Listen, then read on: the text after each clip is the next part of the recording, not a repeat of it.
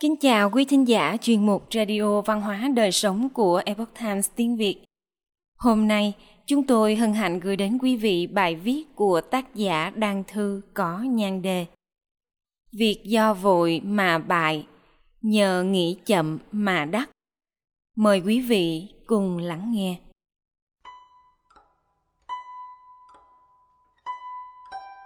Cuộc sống hiện đại luôn trong vòng quay gấp gáp – ai cũng muốn nhanh chóng, làm nhanh, nghĩ nhanh, quyết định nhanh.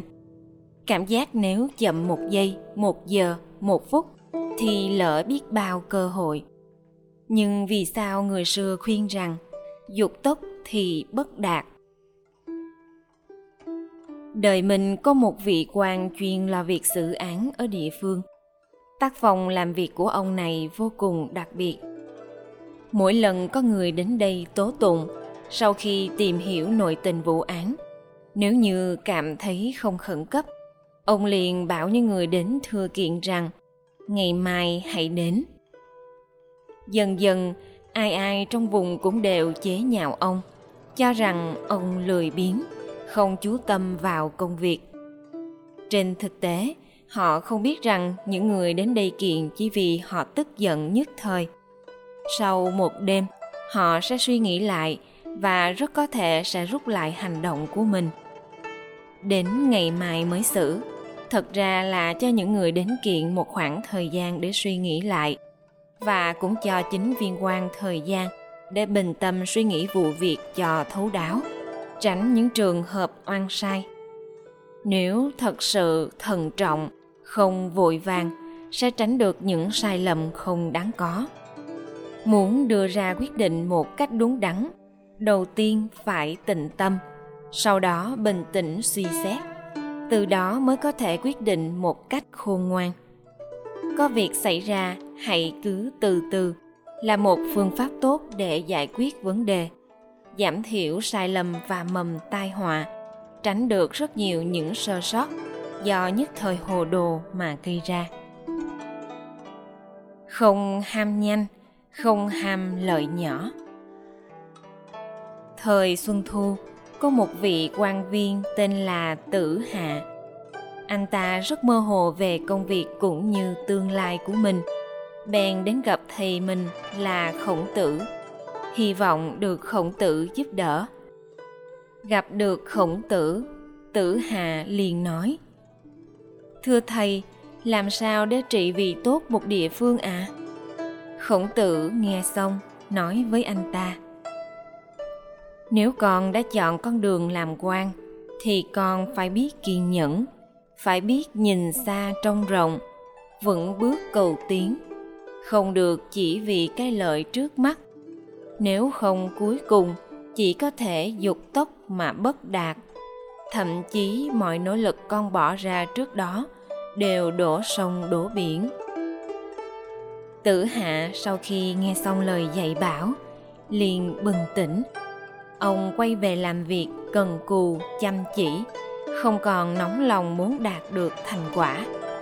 Một thời gian sau, quả thật đã làm nên đại sự. Khổng tử từng giảng, không ham nhanh, không ham lợi nhỏ. Làm nhanh, dễ hư chuyện. Ham lợi nhỏ thì không làm nên được chuyện lớn.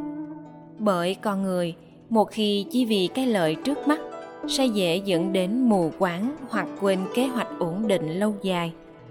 Câu nói của khổng tử chính là, muốn khuyên chúng ta khi làm việc gì đó, thì phải làm từng bước từng bước, theo tuần tự mà làm.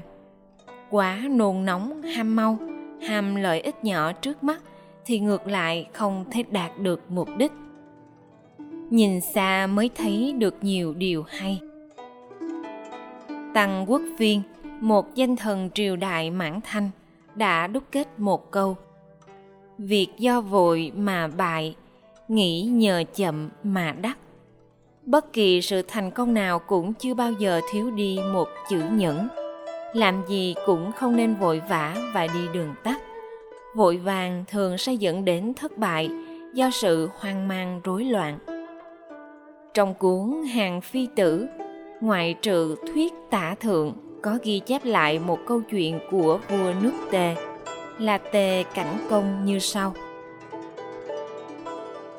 Thời Xuân Thu, Tề Cảnh Công là một vị quân chủ nổi danh tài đức.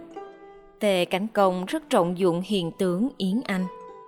Một hôm, Tề Cảnh Công đi ngao du bên ngoài, đột nhiên có quân lính đến báo rằng tướng quốc Yến Anh bị bệnh nguy cấp. Tề Cảnh Công giật mình hoảng sợ, vội vã trở về xem bệnh tình của Yến Anh ra sao. Vì muốn mau chóng trở về, Tề Cánh Công ra lệnh cho thuộc hạ chuẩn bị một xe ngựa và người điều khiển xe ngựa tốt nhất để lên đường. Trên đường trở về, Tề Cánh Công nóng vội như lửa. Xe ngựa mới đi mấy trăm bước, ông đã bắt đầu than rằng người điều khiển xe ngựa đi chậm quá. Vì thế ông tự mình cầm dây cương và chính mình điều khiển xe ngựa. Nhưng đi được mấy trăm bước, Tề Cánh Công lại bắt đầu nổi trận lôi đình, chê rằng con ngựa ấy đi quá chậm chạp. Cuối cùng, ông nhảy xuống xe và chạy bộ. Bởi vì Tề Cánh Công không ngồi xe ngựa mà chạy bộ về, nên kết quả là về muộn hơn so với xe ngựa một ngày. Những câu chuyện này đều để nói với chúng ta bài học. Làm việc không thể nóng vội, tham nhanh một người, tâm có thể trầm tĩnh thì mới có thể nhìn được rõ vấn đề. Một khi thấu tỏ được vấn đề, họ sẽ từ trong rối ren mà gỡ được ra. Và khi ấy, sự tình phức tạp liền biến thành đơn giản. Trái lại, vội vàng khiến tâm người rối loạn, làm sự tình phức tạp hơn và không đạt được mục tiêu. Trong lịch sử, có rất nhiều kẻ nóng lòng tìm kiếm thành công, nhưng cũng có người mưu tính sâu xa, lấy chậm mà chắc để thắng người.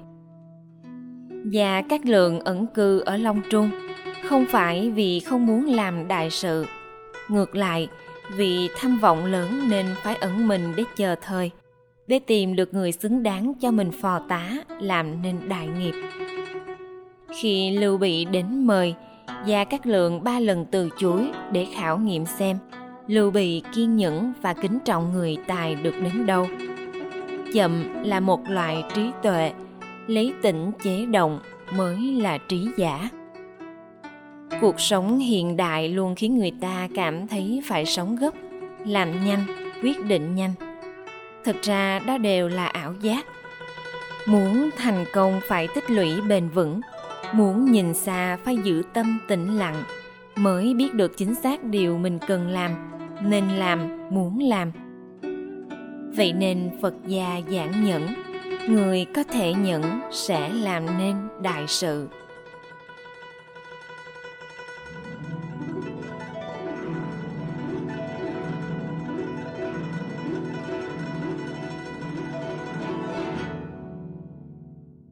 Quý thính giả thân mến, chuyên mục Radio Văn hóa Đời Sống của Epoch Times tiếng Việt đến đây là hết.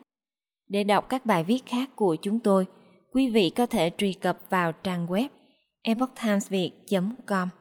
Cảm ơn quý vị đã lắng nghe, quan tâm và đăng ký kênh. Xin chào tạm biệt và hẹn gặp lại quý vị trong chương trình lần sau. Kính chúc mọi điều bình an và tốt lành đến quý vị cùng người thân.